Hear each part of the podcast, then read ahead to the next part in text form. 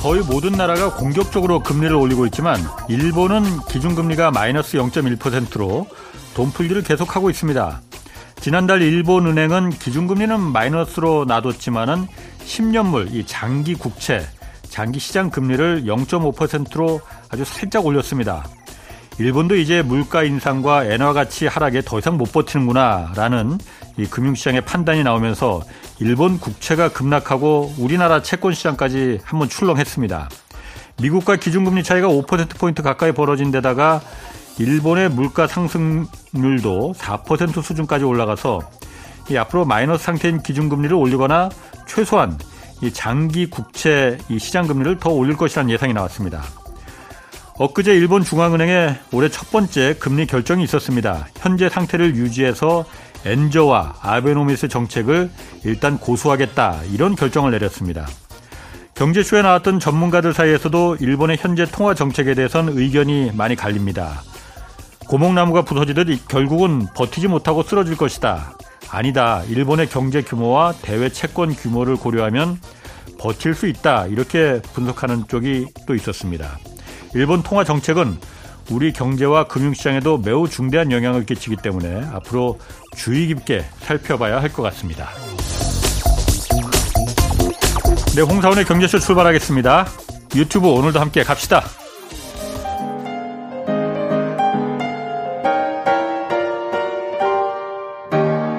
대한민국 최고의 경제 전문가와 함께 합니다. 믿을 만한 정보만 쉽고 정확하게 전해드립니다. 홍사원의 경제쇼. 네, 다음 달 2일 이제 미국 기준금리 다시 한번 결정됩니다. 미국 기준금리 전망 그리고 우리 주식시장 전망까지 함께 좀 짚어보겠습니다. 강영현 유진투자증권 영업부이사 나오셨습니다. 안녕하세요. 안녕하십니까. 저희 안녕하세요. 프로그램에서는 처음 뵙는 것 같습니다. 네, 처음 뵙습니다. 어? 저희 프로는 가끔 보셨나요? 저희 프로 아이 라디오는 네. 네. 저는 그거에 좀 익숙해요. 저기 칠광구 뭐 어, 예. 아, 기자님 그거에 예. 되게 익숙합니다. 아, 여러 번 돌려본 프로그램입니다. 아, 고맙습니다. 어쨌든 네. 경제쇼에서도 앞으로 좀 자주 좀 모시겠습니다. 네, 고맙습니다. 먼저 그 최근 코스피가 상승장 계속 이어가고 있잖아요. 네. 상승하는 어떤 배경이 이유가 좀 있는 겁니까? 그 크게 생각할 건 없는데 네. 추세 하락장에서도 이 정도 반등이나 상승은 나옵니다. 아. 그러니까 뭐 그런 얘기 있었잖아요. 뭐 산타랠리부터 시작했는데 그 네. 전에는 뭐가 있냐면 대선 2, 3년 차 지나고 나면 거기서부터 부양책 나오니까 올라간다. 아. 그다음에 산타랠리 지나고 아. 나서 그거 안 오니까 산타가 이제 음력설 샌다 이런 얘기도 했거든요. 그래서 지금 음력이니까 오는 거 아니냐 뭐 이렇게 얘기도 하고 있고 지금 그러고 마지막에 오니까 이제 제뉴얼 이펙트라고 해서 막 네. 올라가는 건데 네. 이게 1월 효과, 1월 효과, 아. 1월 효과라고 해서 막 올라가는 네. 거죠. 배당락 이후에 막 끌어올리고 주식 네. 비 오는 거 채운다 막 이런 것 때문에 이제 나오는 건데 네. 전반적으로 보면 그냥 장이 12월에 많이 빠졌어요. 그러니까 네. 아. 코스피 기준으로 하면 네. 한국 시장을 보시면 예. 작년 1년 내내 막 계속 빠진 것 같지만 네. 코스피는 15% 이상 안 빠졌어요. 예. 고점 대비 15% 아하. 빠지고 그러고 나서 들어 올려요. 10% 정도. 예. 그리고 또 쭉 빠집니다. 예. 그 톱니바퀴처럼 그렇게 된 과정에서 그게 어쩌다 보니까 1월 달에 아다리가 맞았다. 음. 그렇게 된 거고. 예. 그리고 추세적으로 돌렸다부터 시작해서 경제 돌아간다, 뭐 중국 경기 부양에 엔화 어떻게 갖다 끌어놓고 막 저거 하는데 예. 기본적인 뭐 제 생각은 예. 그렇게 볼 건 아닌 것 같고 예. 많이 빠졌으니 잠깐 아. 돌려놓는 거고 외국인도 다 비워놨으니 아. 이제 한국의 환율도 떨어지고 뭐 시장도 2,200선 밑에서는 연기금도 들어오는 것 같고 예. 그러니까 그냥 조금 사보자라고 아. 하면서 120조, 200조 팔아놓고서 거기서 조금 들어온 거거든요. 예. 그러니까 너무 이렇게 환상을 가질 필요는 음. 없다 이렇게 생각합니다. 미리 김치국 마시는 건 안 되고. 네. 아 근데 그 강의사님 제가 보니까 네. 말을 굉장히 재밌게 하시네. 아, 네, 고맙습니다. 어? 아, 저하고 잘 맞을 것 같아요. 아, 잘 맞을 것 같아요. 좋아합니다. 저 실광고 반했습니다. 아니, 실광고만 좋아하지 마시고, 경제쇼도. 네. 아, 그런데 엄, 말을 굉장히 재밌게. 아, 까그 설날 크리스마스. 네. 아 그거 아주 제가, 어, 인상 깊게 들었습니다. 자, 그러면 아까 네. 제뉴얼리 이펙트 1월 효과 얘기했었잖아요. 네네. 네. 일단 지금 보면은 이게 1월 효과 아니야? 이런 생각 들거든요, 그냥. 네. 어, 1월 효과가 있다고 봐야 되는 거 아니에요, 그러면은? 그렇죠. 그게 이제 확률로 보면 네. 역사적으로 보면 한 7, 80년 짚어 보면 네. 70%입니다. 그러니까 10번 중에 7번의 1월은 올랐습니다. 네. 근데 그 전에 산타랠리는 네. 확률로 보면 한 43% 되거든요. 아, 그럼 오히려 안 오른 적이 더 많았었네, 그러면. 예, 그렇죠. 예. 그리고 대선 있는데 4분기에 오른다. 그거 네. 30%입니다. 아, 그러니까 그냥 갖다 붙인 거네. 예, 그럼 막, 야, 이것도 30%, 이거 40%, 이거 70%다 더하면 100%가 넘으니까 어. 반드시 올라간다. 예. 근데 0보다 1보다 작은 숫자를 곱해야 되거든요, 확률은. 예. 그러니까 요거, 요거, 요거 딱 곱해서 그게 다 될 확률은 예. 30% 미만이 되는 거죠. 예. 진짜 이게 여의도가 숫자에 좀 약한 것 같아요. 근데 예. 지금 그런 상황이긴 한데 1월 달에 올라가니까 산타렐리가 오는 그런 분위기도 있겠지만 예. 지금 전반적으로 경제 상황이 많이 뒤틀어졌습니다. 음. 예. 그래서 그렇죠. 예. 변수도 뭐 많고 변수도 많고 아. 또 우리가 많이 의존하고 있는 중국 환율이라든가 예. 엔화 환율 같은 것들이 변화가 많이 생기면서 예. 조금 그 과정에서 큰 자금들이 조금씩 조금씩 포트폴리오를 변하는 과정에서 음. 조금 산 것뿐이지. 그 지금 산 거를 주식 주식을 산 걸 보면 예. 이제 삼성전자, 하이닉스 좀 사고 나머지 다 은행주 샀거든요. 은행 음. 은행 배당락 이후에 은행주 예, 다 예. 사들어갔거든요. 아. 그러니까 그렇게 뭐 이렇게 막 제뉴얼이라고 어. 하는 걸 붙여가지고 뭔가 거창하게 할 그런 건 아닌 것 같아요. 대세가 시작됐다 이건 아니니까 네, 그런 그 괜히 그런데 현혹 되지 말라 이거고. 네. 근데 외국인 투자자들이 굉장히 지금 그 많이 들어왔잖아요. 네네. 네. 많이 실제로 매수 규모가 꽤 되죠 외국인들 지금 들어온 네. 게. 그 지금 보니까 1월 달에 보니까 한 3조 5천억 정도를 샀어요. 네. 3조 5천억 샀는데 이제 집중적으로 많이 산 거는 삼성전자를 좀 많이 샀고요. 음. 나머지는 은행주 아까 말씀드렸듯이 예, 예. 그렇게 산 겁니다. 네. 그리고 이제 본격적으로 체감적으로 다 이렇게 올라간 게 외국인들 들어와서 그것 때문에 다 오른 거예요? 거래소는 그렇습니다. 아. 예. 코스닥은 오히려 더 팔고 있고요. 예. 그러니까 전체 시장을 산다기보다 일부 예. 종목만 아. 사고 있다라고 보는 게 맞고 예. 그런데 그 일부 종목이 우연찮게 시가총액이 큰 거였기 때문에 예. 이제 추론을 해보는 거죠. 예. 이게 시장을 산 거냐 아니면 정말 저 종목을 산 거냐. 음, 음. 삼성전자라고 하는 거가 반도체가 좋아서 혹은 그게 성장성이 있어서 산 거냐 아니면 한국 전체 시장을 사고 싶은데 예. 어떻게 대표가. 돈을 뜯어 보니까 대표 중인 삼성전자를 산 어. 거냐 요거에 대한 질문이 이제 생기는 건데 어. 지금은 그냥 시장을 샀다라고 보시는 게 합리적일 것 같습니다. 시장을 샀다? 네. 그러니까 어. 지수가 음, 지수가 더 떨어질 자리가 없다. 예. 아. 너무 비워놨고 만약에 네. 혹시라도 이렇게 되는 부 그리고 사는 사람들이 이제 여러 가지 종류가 있죠. 외국인이라고 해서 다 여기다 외국인 쓰고 오는 게 아니고 네. 포트폴리오로 관리하는 사람들의 스타일이 다 다르거든요. 예. 그러니까 장기적으로 이 비율을 전망을 좋게 봐서 산 사람도 있겠지만 예. 공매도 막 찍어놓고 있다가 어 이거 너무 빠졌는데 예. 수익 실현하고 이제 휴가 좀 갈까 하고서 예. 걷어들인 물량일 수도 있거든요. 아, 그러니까 아. 그거는 지나고 나봐야 합니다. 예. 그러니까 지금은 뭐 외국인이 돌아왔다, 컴백했다, 예. 뭐 그렇게까지 생각하면서 보실 일은 아닌 것 같다 음. 생각합니다. 그럼 외국인 그 많이 지금 일단 들어온 게 네. 나중에 좀 분석을 해보면 안다고 하셨지만은. 네. 이게 어떤 환율 영향도 있어요? 왜냐하면 어, 환율이 환율. 지금 갑자기 확 떨어졌잖아요. 그렇죠. 1,500원 네. 가까이 갔다가 지금 1,300원 뭐 이렇게 초반까지 갔잖아요. 이런 맞습니다. 영향도 혹시 있을 것 같은데? 네, 그 굉장히 큰 영향이 있고요. 네. 그렇게 하고 지금 사실 그 근본적인 주식 시장 우리나라 지금 이제 은행주를 사는 거는 이해가 갑니다. 그러니까 네. 경기의 마지막 사이클에서 금리를 인상하게 되면 은행들이 돈을 많이 법니다. 그러니까 배당도 많이 주고 안전하고 음. 그리고 내수 쪽에서 돈을 많이 벌어들이는 은행주를 사는 거에 대해서는 리즈너블하다. 예. 근데 반도체 왜 샀냐? 어허. 이게 궁금한 거거든요. 어. 근데 반도체 살라고 하면은 사실은 반도체는 제조업으로 들어가는 거기 때문에 지금 미국 지표나 이런데 ISM 제조업 지표라는 게 있어요. 네. 그러니까 전미 공급자 협회에서 네. 반도체 구매자 관리자라고 그러니까 예. 부품 사는 사람들 음. 구매하는 사람들한테 당신들 경기 어때요?라고 하면서 질문을 합니다. 아홉 네. 가지 질문을 해요. 예. 그걸 다 모아서 지표로 만들어 놓는 게 ISM 제조업 네. 지표입니다. 예. 그리고 그거를 거기서 여섯 개를 뽑아서 우리가 흔히 하는 PMI라고 하는 지표를 또 보거든요. 근데 그거는 실제로 보면 우리나라 반도체하고 정확하게 일치합니다. 우리나라뿐만 아니라 미국 반도체도 음. 마찬가지고요. 예. 그래서 이제 반도체를 산업의 쌀이라고도 하고 네. 그렇게 해서 움직이는 건데 그거 지금 50 미만으로 떨어지면서 앞으로 6개월 안에 더 악화될 거라는 흐름들이 나온단 말이죠. 음. 그런데 반도체를 산다. 이건 조금 아이러니인 거죠. 그래서 아까 말씀드린 대로 이건 반도체를 사고 싶었던 게 아니고 시장을 시장을 사고 싶었는데 네. 말씀하신 대로 환율이 빠지니까 네. 어쨌든 그 사람들 입장에서 봤을 땐 1,440원 갖고 들어와서 삼성전자 그냥 어쨌든 1, 2년 갖고 똔똔만 치고 음. 환율이 1,100원까지만 가면 20% 먹는 거니까 네. 국채도 사고 뭐 삼성전자도 사고 시장 전체 사놓고서 포트폴리오 딱 잡아놓으면 어 이거 좋거든. 그러니까 네. 큰 굿즈들이 와서 몇 조를 네. 산 거다라고 생각이 드는 거고요. 네. 반도체가 그 시장이 여기서 바닥에서 2,200선에서 반등할 때 한국 시장에서 중요한 이벤트가 하나 있었는데 아주 저명하신 그 반도체 애널분이 예. 삼성전자의 반도체 그 재고 관련돼서 바닥 찍었다라고 콜을 확 했거든요. 예. 콜이라고 하는 건 이제 전화를 돌린다는 얘기거든요. 예, 예. 그러면 이제 예.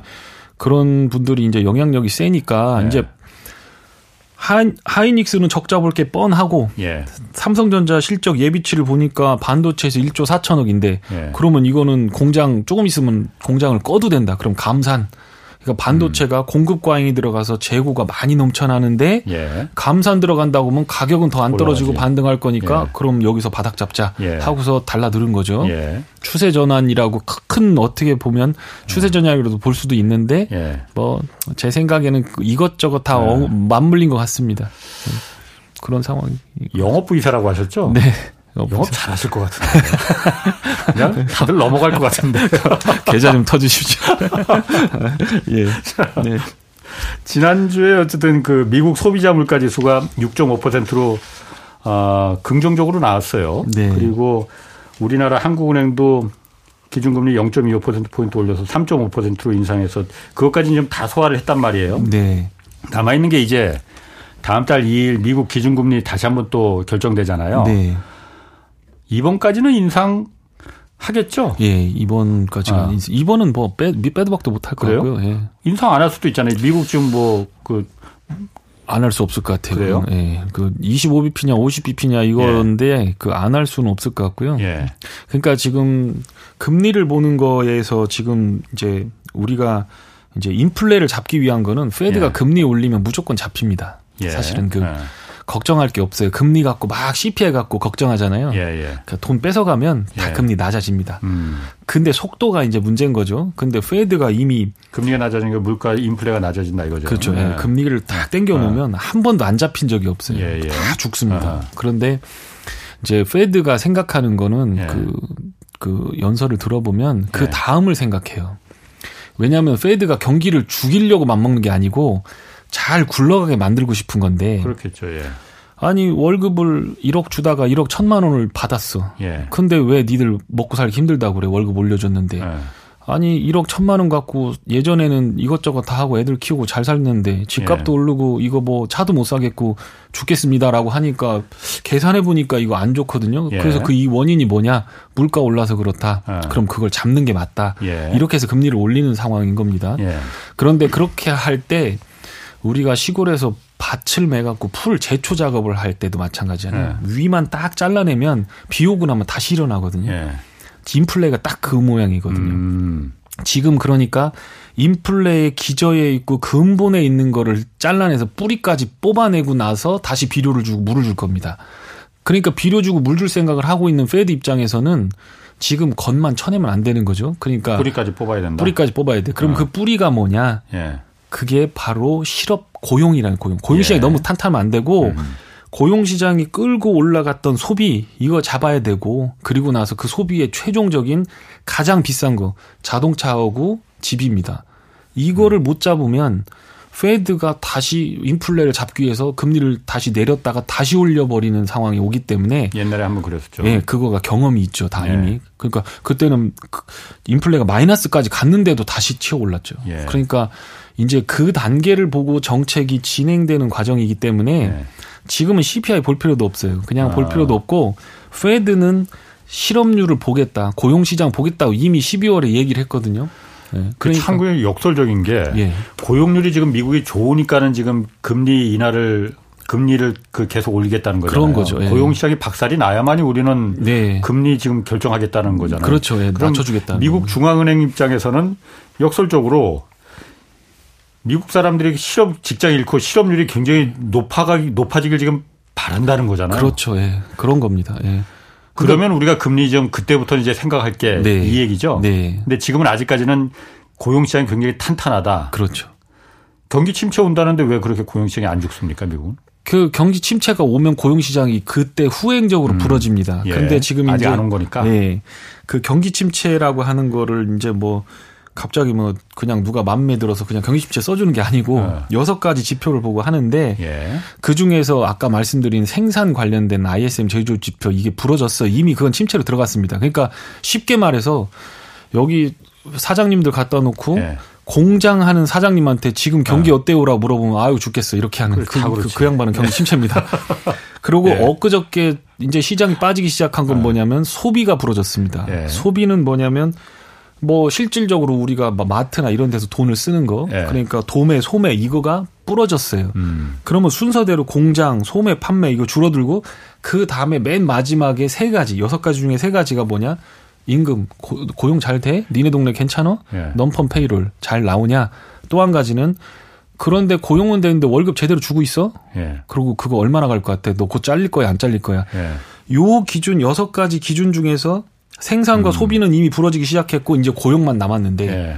이 고용이 부러져야 리세션을 때려줄 판결이 나는 겁니다. 예. 예 침체가 났다는 예. 판결이. 예. 어. 법률력으로 어. 용어로 하면 구속 요건이 해상되는 어. 겁니다. 그렇게 되는 건데 어. 이게 지금 구속 요건이 해결이 안 돼서 그런 거지 어. 이미 저기는 들어갔고 있는 거죠. 예. 그래서 이제 그러면 실업률이라고 하는 건 경기가 나빠지고 나서 한참 뒤에 음, 반영하기 그렇죠. 때문에 예.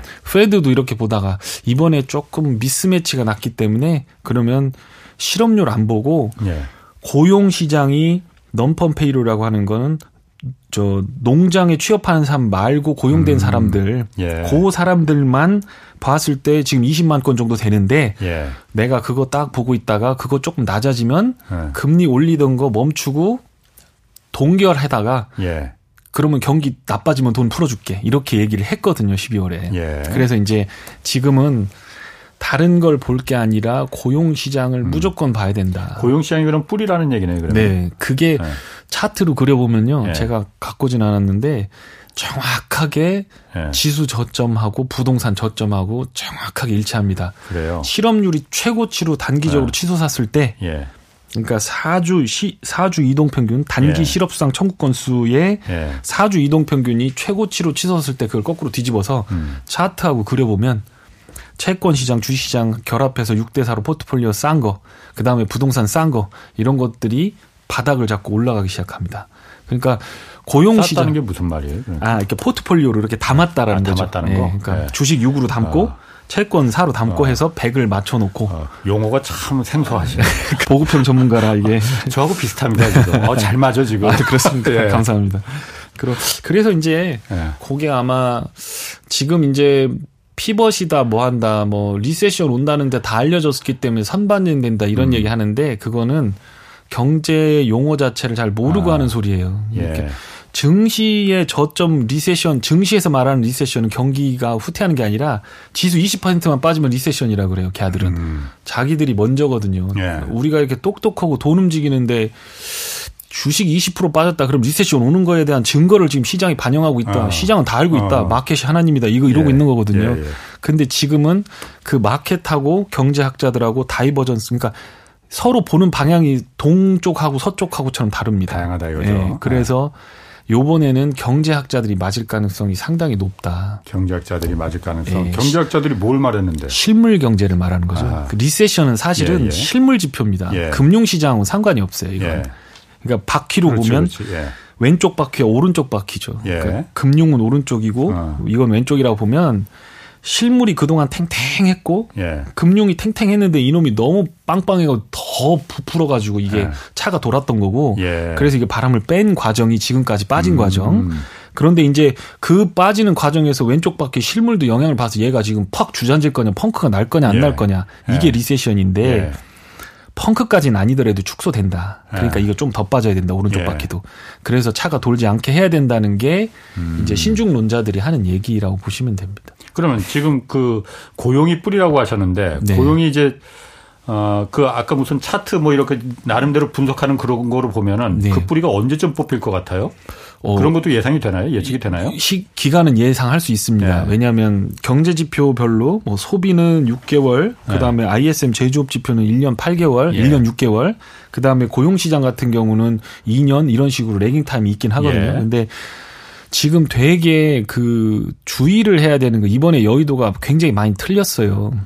예, 시장 예측을 많이 틀렸거든요. 어. 틀린 자, 절제적인 이유가 뭐냐면 금리 수준만 보고 케이스 스터디를 해서 그래요. 음. 그 뒤에 고용 시장이 받치고 있는 걸 봐야 되는데 예. 정상적인 루트로 한다면 금리 올라갈 때 주식 시장도 다 올라가요. 금리 올라갈 때 주식 시장도 올라간다. 네. 금리 역사적... 올라갈 때는 아, 아, 역사적으로는 이론적으로는 그렇지 않다면서요. 그러니까. 그렇죠 금리 올라가면 반대로 어. 시소처럼 금리 어. 올라가면 이렇게 내렸다 그렇지. 올랐다 하는 거가 이제 교과서에 내용 나오는 건데 예. 그렇게 투자하면 깡통차기 딱 좋습니다. 그거 아. 니에요 그거 아니고 예. 그거는 아. 망하는 레토릭이고요. 예. 그건 검증해 보면 딱 나옵니다. 그게 어. 아니고 이제 금리를 올린다는 건 중앙은행 예. 전 세계에 있는 경제 데이터를 가장 많이 알고 가장 똑똑한 경제학자들이 예. 이걸 보고 야 경제가 좋아지니까 과속하지 마 브레이크 살살 밟아주는 음. 게 금리를 25bp, 50bp씩 올리는 겁니다. 예. 그러니까 뒤집어 놓고 보면 경기가 좋다는 거네. 아, 이렇게 그렇지. 되는 거죠. 예, 예. 그래서 주식도 오르고 금값도 아. 오르고 부동산 오르고 채권 금리도 오르고 그러면서 버블이 계속 커지다가 음. 어느 순간 돼서 턱 막히면서 꽝 떨어지는 게이 예. 사이클인데 이게 07년도에도 서브프라임 터지기 전에도 금리 올리면서 주가 올랐고 99년 닷컴 버블 터지기 전에도 금리 올리면서 주가 올랐고 음. 근데 신기하게 이번에는 금리 올리면서 주가 빠져버렸거든요. 예. 요런 형태가 나올 수밖에 없었던 근저의 기저에 뭐가 있느냐 실업률이 있어요. 실업률 고용 시장 이번은 그때하고 그럼 달랐어요, 그러면? 그게 달라요. 그거 하나 딱 달라요. 음. 그러니까 실업률이 보통 미국은 자연 실업률이라고 하는 거 4%인데 예. 자연 실업률이라는 건 쉽게 얘기해서 100명 중에서 4명 노는 겁니다. 예. 아버지 아파서 간호하든 뭐 아니면 네. 뭐 마찰적 실업이라 해갖고 직장 옮기기 위해서 노는 거든 예. 휴가 돼서 내든 하여튼 네. 100명 중에 4명은 네. 죽었다 깨는 놀더라. 예. 그러면 그걸 자연 실업률 4%라고 어. 하는데 경제적 의미는 뭐냐면 거기서 그걸 3명, 2명 이렇게 줄이려고 하다 보면 음. 인플레가 나오더라. 음. 인플레 없이 경제가 성장할 수 있는 그거를 자연 실업률과 자연 경제 성장률이라고 하는데요. 네. 근데 그거까지 도달하기 전에 5% 5.2%부터 음. 페드가 금리를 차박차박 올리기 시작합니다. 예. 예. 그렇게 하는데 이번에는 3.7% 됐는데 금리를 아직도 제로 금리를 하고 그렇지. 있었습니다. 예. 그러니까 유동성이 너무 많이 풀린 거니까 예. 갑작스럽게 이걸 확 기수를 틀어서 예. 수직 이착륙을 해버린 거죠. 예. 그런데 아직도 실업률이 3.5%입니다. 아하. 그거는 이제 기술적으로만 본다면 베이비 부머들이 나가가지고 부머가 작아지면서 실업률이 낮아진 부분도 있는데 분명히 예. 고용한 거에 비해서 그렇기는 하지만 어쨌든 간에 타이밍을 놓쳤어요. 음. 그러니까 인플레를 못 잡고 뒤탈을 치고 있는데 너무 세게 밀어붙여 버리게 되면 힘 조절을 못 해갖고 경기가 또 확 부러져 버리니까 예. 페드가 지금 고민을 많이 하고 있는 거죠. 그래서 지금은 뭐 단순하게 금리 올려 올릴 때 쭉쭉쭉쭉 올릴 때 경제도 좋아지면서 음. 했던 그걸 보고 금리 올리니까 경제 좋아진다라고 하니까 시장 30% 부러지면서 다 날라간 거고 34조 원이 34조 달러가 날라갔대요. 전 세계 주식하고 채권에서. 예. 미국 음. GDP의 1.5배가 공중 분해된 겁니다. 음. 돈 푸는 거다 그냥 마이너스로 차감된 거예요. 만져보지도 못한 돈이. 예. 그렇게 해서 인플레를 잡게 된 거고 지금부터는 이제 인플레의 문제가 아니라 그 뒤에 있을 경기 부양 때 다시 인플레가 리바이벌을 하느냐 안 하느냐 새로 살아나냐 안 살아나냐가 경기를 얼마나 소프트하게 하다못해 동체 착륙이라도 해서 이거 음. crash가 안 나도록 만들어야 된다는 그 두 가지 숙제 때문에 예. 움직이고 있다라고 보시면 됩니다. 음. 근데 굉장히 난해한 산식입니다. 이게 그러게. 할 수가 없는 일이죠. 아니 그런데 그럼 강의사님 말대로 이번엔 좀 달랐지만은 네. 과거에 보면은 금리가 올라갈 때 주식도 역설적으로 같이 올라가더라. 그러면 금리가 내려갈 때 주식도 같이 빠집니까 그러면은? 같이 빠집니다. 그래요? 그럼, 그럼 어 그거 어 대단하신데. 어 그거 뭐 그거는 정말 아 저하고 잘 맞아 지금. 감사합니다. 영광입니다 진짜. 제가. 아니 그렇게 네. 주, 그 그렇게 돼요 그러면 과거에 됩니다. 그렇게 네. 됐어요? 네. 그럼 지금 그, 금리가 오, 언젠가는 내려갈 거 아니에요? 그렇죠. 그때 그럼 조심해야겠네요. 그러면. 엄청 조심해야죠. 사람들이 잘못 알고 있어요. 네. 유동성을 푸는 단계에서 계속 금리가 내려가면 이게 논에 물을 대듯이 시골 예. 물에 눈 확 들어놓고 땅 불어나면 거기다가 이제 이제 하고서 거기다 모두 심잖아요. 그러면 예. 이제 봄이 다가온 건데 예. 지금은 그게 아니거든요. 올리는 과정에서 동결을 시키면 예. 이제 환자 상태를 지켜보는 거거든요. 네. 치료해놓고 이게 음. 요 어떤가 이거 바이탈 체크하고 이렇게 보고 있는 거예요. 그러다가 예. 이게 갑작스럽게 안 들어지면 의사 선생님이 확 들어와갖고 다 풀어버리죠. 막 예. 몰핀 주고 하죠. 예. 그게 그러니까 반대로 생각하면 금리를 인하한다는 거는 야 지금 상태 경제 상태 무지하게 안 좋다. 예. 지금 돈 풀지 않으면 큰일 난다. 그거를 개런티 해 주는 거거든요. 예. 그러니까 금리 인하는 여기서 금리 인하는 최악입니다. 그러니까 금리를 막 올리다가 동결하는 그 고원처럼 동결 동결하면서 옆으로 금리가 기준금리가 누워버리는 때가 있어요. 예. 그때가 예. 주식시장이 마지막으로 빠져나올 수 있는 구간입니다. 빠져나올 수 있는 네. 탈출할 수 있는 그렇죠. 살 구간이 아닙니다. 어. 제가 그참그 시기가 곧 올 것 같은데. 곧 오죠. 예. 근데 그 구간도 어떨 때는 18개월, 27개월도 가면서요. 예. 동결하는 구간이 오래됩니다. 예. 그럼 경기가 너무 그 그걸 뭐라고 하냐면 골디락스라고 하는 그래 예. 뜨겁지도 않고 네. 뭐 차갑지도 않고. 네. 어. 금리가 높은 게 주, 나쁜 게 아니거든요. 예. 금리가 높으면 뭐 노인 양반들이 가서 그렇죠. 월세 예. 받으려고 부동산 투기 안 해요. 예. 은행에다 예금으로. 놓고 연금하고 예. 그뭐 보험이라든가 연기금이라 이런 쪽에서도 채권 투자하면 너무 좋기 때문에 그렇지. 그 금리 높은 게 나쁜 게 아닌데 그걸 버티고 경제가 버텨 나간다 그러면 음. 정말 좋은 상태거든요. 그렇죠. 원래 금리가 높은 게 노동 소득이 자본 소득을 앞설 수 있는 정상적인 이제 어? 그 사회가 어? 그런 거거든요. 오, 오, 오, 그, 어, 어, 그, 그 노동소 대단하십니다. 아, 그런 전문용. 그 맞습니다. 예, 예 그 정말 그렇죠. 정확히 맞습니다. 예, 예. 그런데 지금 이제 만약에 그걸 그 고원지대가 예. 이제 고딩 양식처럼 첨탑처럼 이렇게 아하. 교회 첨탑처럼 뾰족하게 쏟아버리면 예. 그러면 이제 골치 아파지는 거죠. 아하. 증권맨들이 바빠지는 겁니다. 예. 먹은 건 빨리 다 팔고 아하. 하방으로 대비를 해야 되는 시기가 음. 그렇게 오는 건데 예. 이번에 그럴 가능성이 너무 높다는 거예요. 이번에 예. 고원지대를 유지한다고 페드가 그러잖아요. 예. 근데 아직도 페드를 믿고 투자를 하는 투자자들은 없겠죠. 그동안 1년 반 동안 우리를 속여왔는데 어, 예. 그, 그거는 안 맞는 어. 말이고 지금 상태로만 본다라고 하면 빨리 인플레를 잡아서 지금 소비 같은 거는요. 음. 1980년대 이후로 최대 침체입니다. 소비가 예. 먼슬리로 보면 예. 침체 수준이 미국 같은 경우는 굉장히 예. 안 낮죠. 그리고 아. 뻔한 거예요. 미국은 비싸니까 안 쓰는 거죠. 예, 맞습니다. 예. 부동산으로 다 들어가야 되니까. 예. 그 예전처럼 서프라임처럼 뭐 그렇게 부동산이 미국이 터지고 그럴 일은 없어요. 거기 예. 안전해요. 2.5% 3% 안에 예. 거의 7, 80%가 음. 다 들어가 있으면 고정금리입니다. 네. 미국은 안전합니다. 예. 다른 데 어디가 터져야죠. 예. 그래야 미국이 이렇게 가다 보다가 니들 달러 부족하지? 너 그 고속도로랑 그 항만 그거 나한테 증서 써갖고 와. 예. 그 인프라 투자 내가 증서 써줄게 채권. 음. 그러고서 사놓고 그거 30년짜리 묶어놓고 10% 받아가면서 고속도로 타고 통행료 내면 거기 10%씩 다 갖다 미국으로 바치는 이 구조를 만들어야 예. 음. 미국이 먹고 사는데 음. 미국도 골치 아픈 거죠. 중국이 그동안 돈 벌었으니 자들을 좀 묶어가지고 거기다 빨대를 좀 꽂아야 되겠는데 예. 자들은 지금 까꾸로 하고 있거든요. 그렇지. 미국이 돈 쪼이는데 쟤들은 풀었어요. 아하. 20, 2020년 3분기부터 중국은 계속 완화 정책이었습니다. 예. 그러니까 지금 증시가 올라가니까 뭐 중국 전인대 때문에 올라간다고 하는데 그게 아니고 이미 돈은 다 풀려 있는 상태에서 리오프닝이 되니까 중국 경제 예. 돌기 시작하니까 증시가 올라가는 거지. 예. 돈줄을 조이면 거기도 안 올라갔을 거예요. 근데 어. 너무 많이 풀렸어요. 거기는 인제 풀리거든요. 예. 그래서 이제 그런 거고. 그러면 이제 조금 있으면 PPI라고 하는 생산자 물가가 이제 치솟으면서 음. 또 인플레 걱정거리가 나오는 거죠. 음. 중국에서 물건값을 올려버리게 되면 예. 그 원부 자재들이 그렇지. 전부 선진국으로 들어가고 한국도 들어가고 그럼 또 예. 물건값 끌어올리거든요. 예. 그러니까 매우 골치가 아픈 상황이고 예. 그런 구조들을 보는 경제학자들은 금리 지금 내리기는커녕 옆으로 오랫동안 유지하거나 음. 더 올려야 된다. 아, 이렇게 얘기하는. 그런 근거로다가 내리지 않고 계속 옆으로 계속 더 이상 올리지는 않더라도 계속 옆으로 이 예. 고금리가 오랫동안 갈 것이다. 네. 그러니까 실제로 미국 연방준비제도에서는 올해 안에 내릴 가능성 제로라고 절대 했죠. 없다라고 네, 했잖아요. 결코 없다고 했죠. 했잖아요. 네. 근데 시장에서는 경제쇼에 나오는 패널들도 어 10명 중에 한 7명 정도 7 7명 한 8명 정도는 하반기에 분명히 내려갈 거다.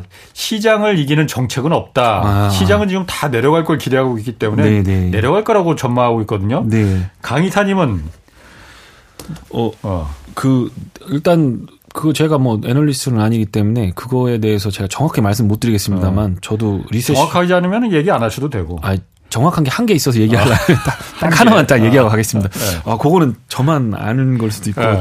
제가 공부 열심히 했어요. 네. 지금 2년물 국채금리하고 Fed 기준금리하고 네. 역전이 됐습니다. 그러니까 역전 다 역전됐죠 지금 뭐. 아, 그 아니 그게 그 네. yield curve inversion 말고 네. 기준금리 Fed 정책 기준금리와 네. 2년물 국채금리인데요. 예. 원래 이게 사실은 Fed 기준금리보다 국채금리가 시장이 먼저 반영하는 거잖아요. 예, 그러니까 그렇지. 예. 기준금리가 따로 하거든요. 예, 예. 근데 얘는 더 높고 예. 얘는 낮아요. 2년물이. 예, 2년 2년물입니다. 예. 그러면 단기 시장에서의 자금줄 막히고 이렇게 들어가고 하는 건 어느 정도 시장이 균형을 잡았다는 얘기거든요. 음. 그러니까 Fed 입장에서도 더 금리 올려도 더 금리 올려도 인플레로 직접 나가는 돈줄에 대해서는 통제 못한다라는 걸 아는 시기가 딱 그건 것 같아요. 음. 2년물 국채금리. 그러니까 내가 아버지가 화가 엄청 났어. 이놈 자식 뭐 하면서 음. 눈물 좀 흘리다가 여기서 잔소리를 더 해봐야 얘가 효과가 네. 없다는 걸 아는 거죠. 아. 그 시기 시점이 딱 지금 온 거예요. 아. 그래서 제 생각에는 요번에 올리고 나면 동결적으로 갈 가능성이 상당히 높은데 예. 바로 내리지는 않겠지만 예. 페드는 이번 연말까지 계속 길게 갈 거야라고 인플레 기대 심리를 낮 추기 위해서 레토릭으로 그렇게 죽이고 있지만 예. 실제로 경제 지표들을 보는 분들은 엉망됐네. 어. 고용시장 부러지면 6개월 있다가 부러지면 저기서 내린다라고 얘기를 할 것 같네라고 예. 얘기하는 게 맞습니다. 어. 그래서 뭐 금, 지금 그리고 또 이제 정말 중요한 거가 뭐냐면 예전에는 예. 대부분 다 은행 대출로 들어갔잖아요. 예. 지금 기준금리 정책이라고 하는 거가 세팅된 거가 한참 됐습니다. 중앙은행이 세팅되면서부터 예. 이게 1970년대부터 그게 파워를 발휘하기 시작했거든요. 예. 윤전기를 막 돌리기 시작할 때부터. 예.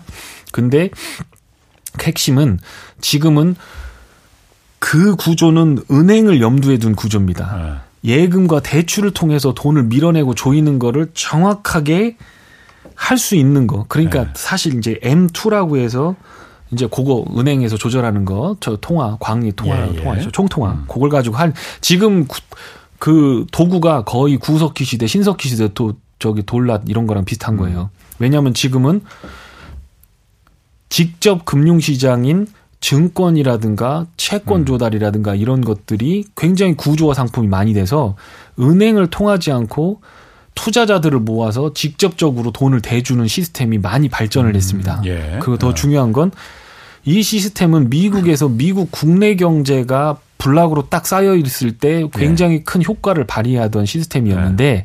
세계화됐잖아요. 예. 금융이 막 클릭 한 번으로 왔다 갔다 하는 거가 됐기 때문에 예. 잘 안 맞아요. 네. 그러니까 페드도 지금 금리를 막 끌어올리는데 얘들이 왜 내 말 안 듣지? 네. 이렇게 된 거죠. 네. 그래서 보면 기준 금리를 매우 급하게 올리기는 했지만 왜 증시가 왜 올라? 지금 뭐 바닥 잡고 지금 증시가 올랐는데 이게 지금 되게 궁금해 하신단 말이에요. 근데 그거는 그거 말고 파이낸셜 컨디션이라고 하는 거 지금 말씀드렸던 직접적으로 증시를 통해서 들어가는 자금들 그리고 외국에서 들어오는 자금들 이게 음. 통제가 안 되기 때문에 그거까지 싸가지고 골드만삭스에서 파이낸셜 컨디션을 발표합니다. 거기에는 음. 그게 들어가거든요. 예. 그건 완화로 들어갔어요. 작년 4분기부터 금리는 계속 올리고 있었지만 예. 실제로 시장의 돈들은 풀려나가고 있었어요. 실제로 시장의 돈들은 풀려나가고 기준금리는 올라갔지만 올렸지만은 네. 그러니까 은행 창구를 음. 통해서 나가는 돈은 그 돈 말고 그거는 줄었지만 줄었지만은 예. 증권가부터 시작해갖고 이쪽 채권 뭐 이쪽으로는 예, 해외 쪽에서 들어온 네. 돈 그다음에 뭐 무역대금 네. 들어오는 돈 그러니까 거기에 들어가는 거가 뭐냐면 환율 들어가고요. 예. 그다음에 이제 10년물 국채금리 기준금리로 해서 파이낸싱에 예. 직접적으로 막 예. 태양광 발전소 짓는다 그러면 해외 가갖고 그냥 여기다 돈 박아가지고 그냥 투자해버리잖아요. 예. 그런 돈들까지 하니까 실제로 은행 창구는 다 조여서 돈이 안 나갈 예. 거라고 꽉 조였는데 예. 여기서 슬금슬금 나가고 있었던 거죠. 그래서 주식시장이 올라간 거지. 그게 경기를 선반영해서 음. 증시가 올라갔다라고 하는 거가 그거 맞지 않다라는 거고요. 그래 그리고 또 한 가지가 뭐냐면 정부가 이제 이런 거죠. 마이너스 통장하고 똑같습니다. 예. 우리가 마이너스 통장 가는데 은행에서 1억을 받았어요. 예. 근데 1년에 5천만 원도 안 쓰잖아요. 그럼 예. 은행에 전화 옵니다. 왜 너는 마이너스 통장 한도만 잡아놓고 5천도 못 쓰냐? 5천만 예. 원을 줄이자. 지금 아, 이게 예. 뭐냐면 이게 뭐냐면 미국 국채 부채 한도입니다. 아, 그 정부 부채 한도 네, 예. 정하는 거. 네. 예. 아. Treasury Government Account라고 해서 예. 마이너스 통장 한도를 만들어줘요. 지금 31조. 잘하지 못하시는 것 같은데. 아, 발음이 안 좋아서 그래요. 그 영어를 쓰지 말아야 되는데 아. 공격을 많이 받는데 아. 제가 발음이 구려요. 네, 근데 그, 그 어카운트가 예. 생각을 해보시면 이제 선거도 해야 되고 하는데 예. 이거 한도를 남겨놓고 나갖고 의회 가가지고 이거 좀 더 해주십시오 하라고 하면 뭔 소리야 다 쓰지도 못하고 그렇지. 그러니까 야지 뭐 이렇게 네. 그러니까 예. 그러니까 지난 4분기부터 정부가 막 왕창 썼구나 돈을 막 질러대고 있는 거예요. 예. 그러고 나서 지금 와서 6월 달에 한도 협상 나오니까 한 1월이나 2월 지금 1월 말이죠. 지금 19일부터 이제 작전을 거는 거죠. 예. 야, 돈 없다 이거 좀 해라. 그 그걸 받아 놔야 다음번에 선거할 때 돈을 풀 거 아닙니까? 음. 그래서 지금 마이너스 통장을 끝까지 밀어내는 거가 작년 4분기부터 1분기까지 진행되는 아. 겁니다. 그러니까 돈이 지금 정부에서 풀리지. 예. 직접 금융시장에서 풀리지. 예. 그런데 페드가 아무리 길을 쓰고 돈줄을 조여도 돈이 풀려나니까 시장이 반등하는 거거든요. 그거 파이낸셜 컨디션이라고 하는 예. 거고 그러니까 사람들이 시장 다 반영했다라고 하는데 여기서 실질적인 효과가 기업 기업 실적을 부러뜨리고 부동산을 부러뜨리고 그거에 대한 재무제표 반영까지 하려면 앞으로 6월 지나고 나서 해야 되는데 그때 되면 실물적인 충격이 오는 거죠. 그 지금 빅테크들이나 이런 데서 해고하는 물 해고하는 음. 인력이 6만 5천 명이랍니다. 지금 예. 다 포함한 게 예. 해고가 팍팍팍팍 늘어나죠. 예. 그러면서 이제 실업률이 증가하기 시작하면 이제 6월 달쯤 되면 성적표 받아보면 음. 어 얘들 3 4주 이상 한 달 정도 얘네 지금 취업 못 하고 있네.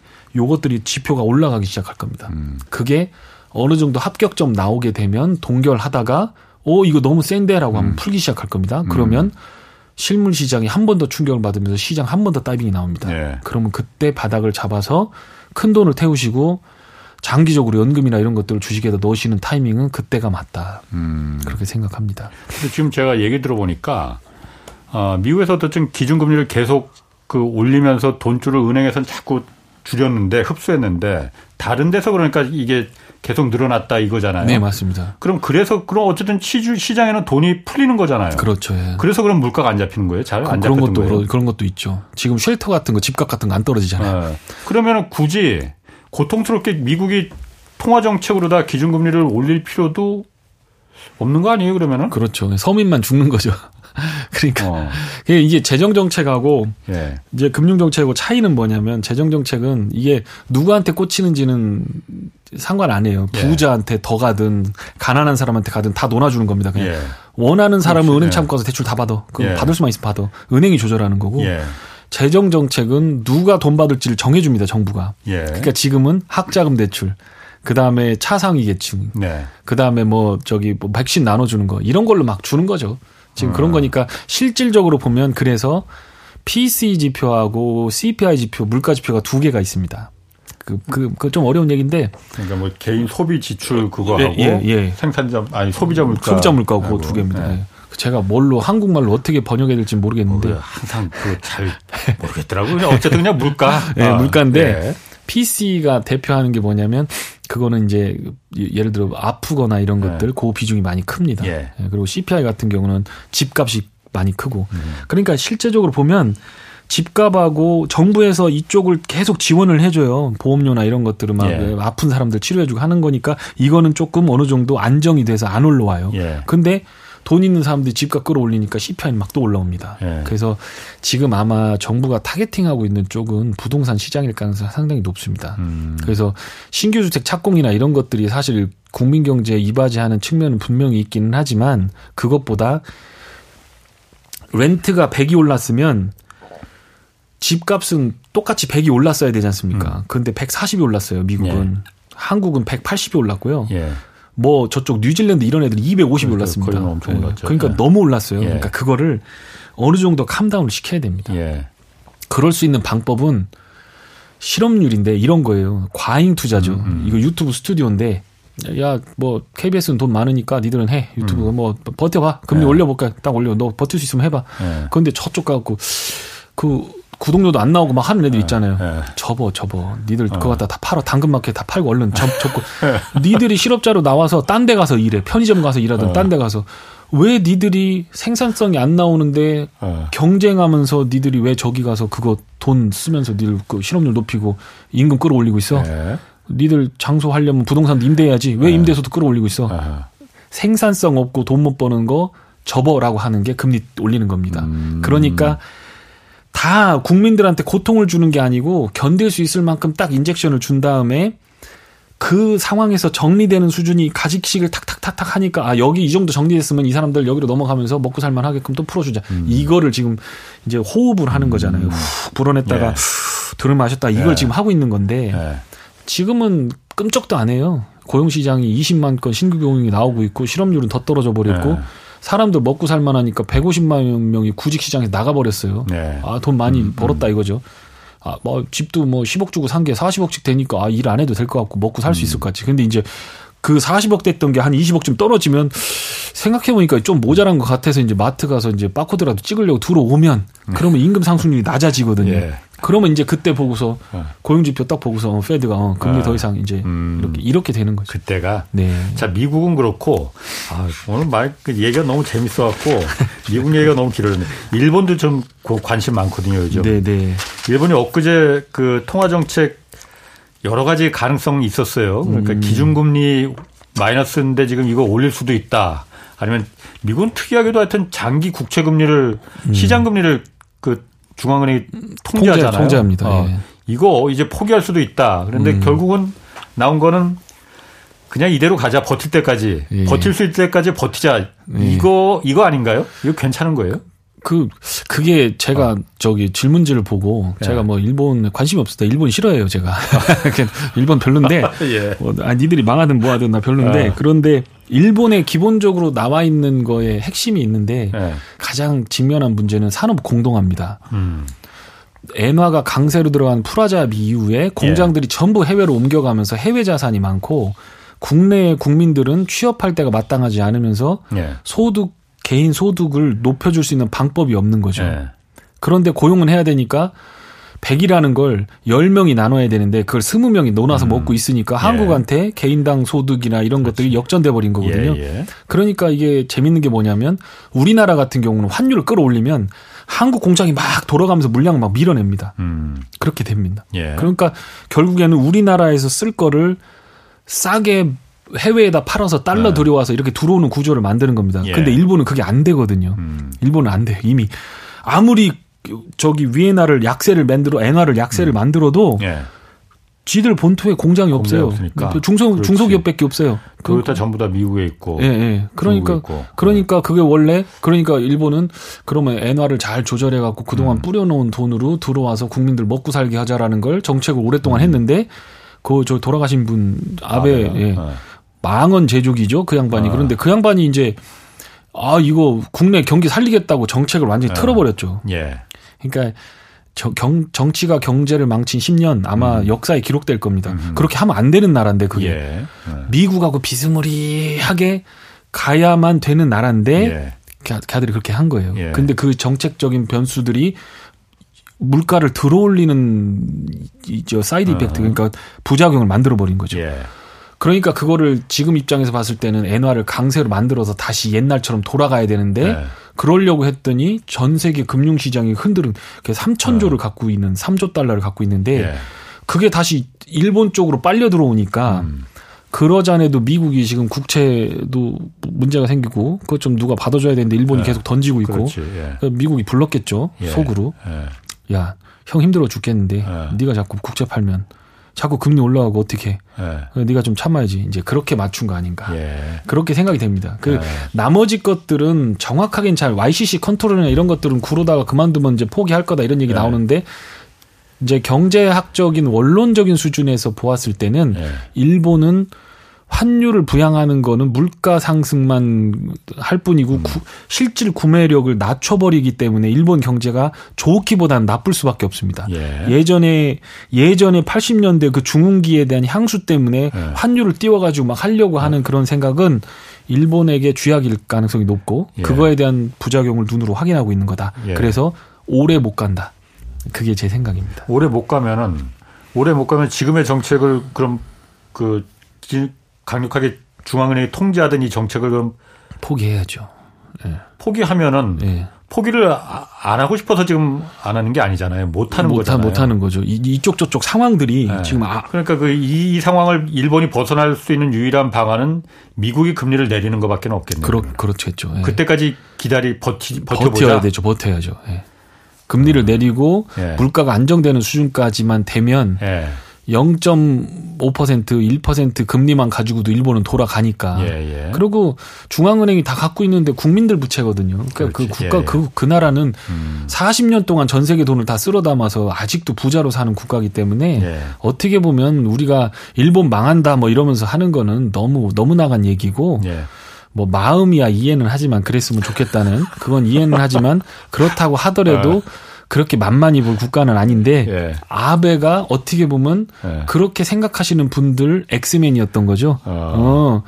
자기 나라 좋으라고 막 엔화를 막 이렇게 해서 막 한 것 같지만 예. 실제로는 별로 안 좋았죠. 골병이 들게 만들어 놓은 그렇게 한 거 그런 음. 정책이라고 봅니다.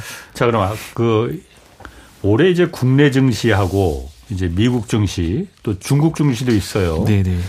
그 보시기에 강의사님 보시기에는 어, 가장 기대할 수 있는 증시는 어느 나라 증시겠느냐?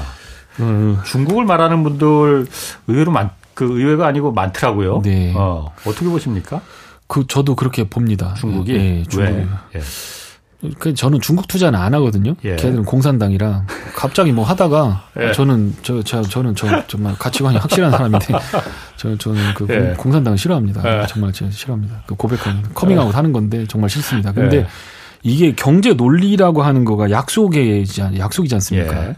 그런데 마음에 안 들면 뺏어 뿌고 그리고 네. 공장 문 닫게 만들고 자기가 네. 하고 이거는 투자로 보면은 굉장히 큰 리스크이기 때문에 그렇지. 그건 그렇죠. 네. 그리고 네. 지금은 중국이 이제 미국의 70%까지 따라와서 좋은 투자처가 음. 된다라고 음. 하고 뭐 큰 회사들이 투자를 하기 때문에 그렇긴 한데 어쨌든 간에 예. 큰 틀에서 보면 지금 달러 가치는 너무 고평가돼 있습니다. 지금은 그래도 많이 그 달러 인덱스도 많이 내려왔습니다. 예. 예. 한 27% 정도 예. 고평가였다가 예. 아직도 10% 정도는 음. 고평가입니다. 예. 그게 다 금융 시장 때문에 그랬던 거고 예. 실질 교육이나 이런 걸로 보면 중국이 사실은 싼 거거든요. 예. 중국 규모에 아, 비해서 싸니까 어떻게 보면 가가지고 중국이 미국하고 자꾸 척지고 대만 해 맞고 아 저기 뭐 저기다 자꾸 막 그 하고 그렇게 안 하고 형 내가 생각해 보니까 한 10년은 내가 더 수그려야 될 것 같아. 잘하자 형 내가 예. 미안해 하고 손 잡으면 예. 그러면 투자금이 들어가면서 중국 경제가 좋아질 거다. 예.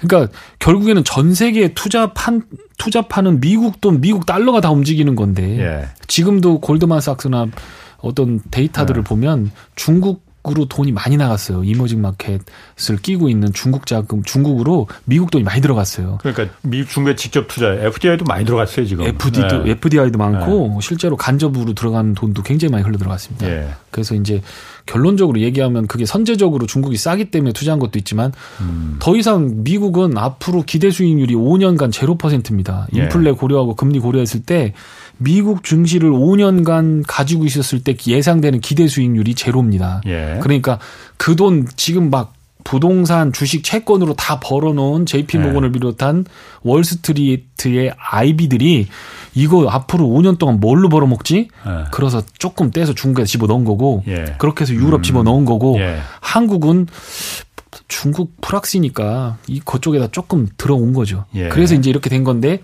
큰 추세로 보면 10년은 미국이 끌고 올라갑니다. 증시를. 10년은 미국이 다른 나라에 비해서 더 크게 오릅니다. 앞으로 이미 그렇게 올랐죠. 어, 예. 미국 나스닥이나 미국 증시의 예. 상승률이 지난 10년 동안 여타 이머징이라든가 음. 다른 어느 국가에 비해서도 가장 많이 올랐습니다. 예. 근데 이제는 이머징이 그거보다 미국보다 더 많이 올라가는 10년이 발생됩니다. 10년마다 그게 주기적으로 발생돼요. 예. 그거는 차트를 그려보면 너무 명확해요. 예. 달러를 강세를 만들었다가 약세를 만들었다 하는 음. 과정에서 오는 필연적인 과정이고 예. 그 과정에서 금리를 끌어올려서 이렇게 넘어가는 음. 소, 넘어가는 큰 경제가 있으면 거기다가 투자를 하면서 미국이 투자금을 회수하는 그런 구조를 만드는 건데 그런 의미에서 봤을 때는 중국이나 한국이 미국 본토에 투자하는 것보다는 조금 나을 수도 있다 이렇게 생각합니다. 예. 아 오늘 아주 재밌게 아주 잘 들었습니다. 정말로. 강영현 유진투자증권 이사 함께했습니다. 다음에 또 나오시고요. 네. 고맙습니다. 고맙습니다. 내일은 오전 11시에 유튜브로 경제쇼 플러스 업로드됩니다. 이번 주에는 이세환 군사전문기자와 한국 핵무장론이 몰고 온 파장 살펴보겠습니다. 내일부터 시작되는 설 연휴 즐겁게 보내주시기 바랍니다. 지금까지 경제와 정의를 다잡는 홍반장 홍사원의 경제쇼였습니다.